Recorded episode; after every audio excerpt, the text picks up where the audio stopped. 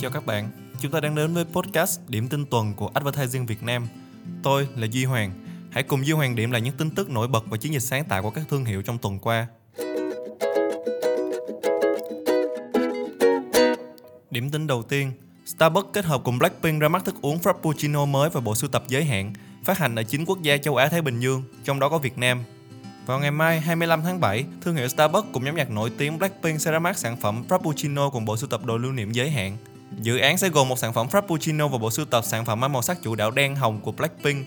Thức uống Blackpink Strawberry Choco Cream Frappuccino Blended Beverage là sự kết hợp của syrup dâu tây, sốt sô-cô-la, sữa yến mạch, sô-cô-la cuộn tròn. Bên trên là lớp kem màu hồng nhạt và thanh sô-cô-la hình trái tim. Trong khi đó, đồ lưu niệm bao gồm bình nước, ly, túi sách, tạp dề hay các vật dụng cá nhân như ví, móc khóa, sổ tay. Trên mỗi vật phẩm là logo của Starbucks và nhóm nhạc. Điểm tin thứ hai, Cartier công bố V BTS là đại sứ toàn cầu. Thương hiệu trang sức Cartier đã công bố nam ca sĩ V BTS trở thành đại sứ toàn cầu. Nam ca sĩ sẽ là gương mặt đại diện trong chiến dịch quảng bá mới nhất của dòng sản phẩm Pantier de Cartier. Đây là danh hiệu đại sứ thứ hai của V BTS. Hiện tại anh còn đang là đại sứ thương hiệu của Celine.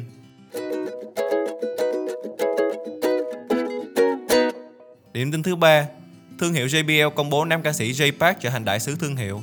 Thương hiệu thiết bị âm thanh cao cấp JBL đã công bố nam ca sĩ Jay Park trở thành đại sứ thương hiệu mới.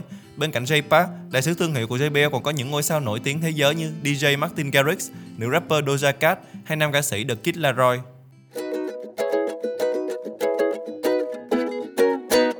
Và cuối cùng, 8.000 tác giả ký đơn đòi các công ty công nghệ bồi thường vì sử dụng trái phép tác phẩm văn học để huấn luyện AI. Các tác giả đã ký vào lá đơn có tên lá thư mở của Hiệp hội Nhà văn gửi tới các nhà lãnh đạo của AI. Đây là phong trào do The Author Guide, Hiệp hội Nhà văn khởi xướng.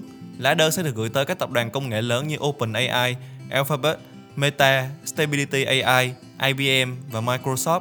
Nội dung đơn yêu cầu các công ty trả tiền bồi thường vì đã sử dụng trái phép các tác phẩm văn học cho việc huấn luyện AI. Bên cạnh đó, nội dung lá thư còn cáo buộc AI không chỉ được sử dụng bất hợp pháp mà còn đang đe dọa đến công việc của các tác giả văn học.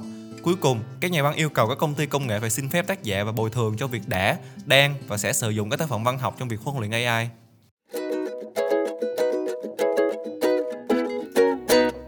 Rồi, chúng ta đã cùng nhau điểm lại những diễn biến xoay quanh các thương hiệu trong tuần qua. Hãy theo dõi podcast Điểm tin tuần để không bỏ lỡ những tin tức mới lạ và thú vị nhé.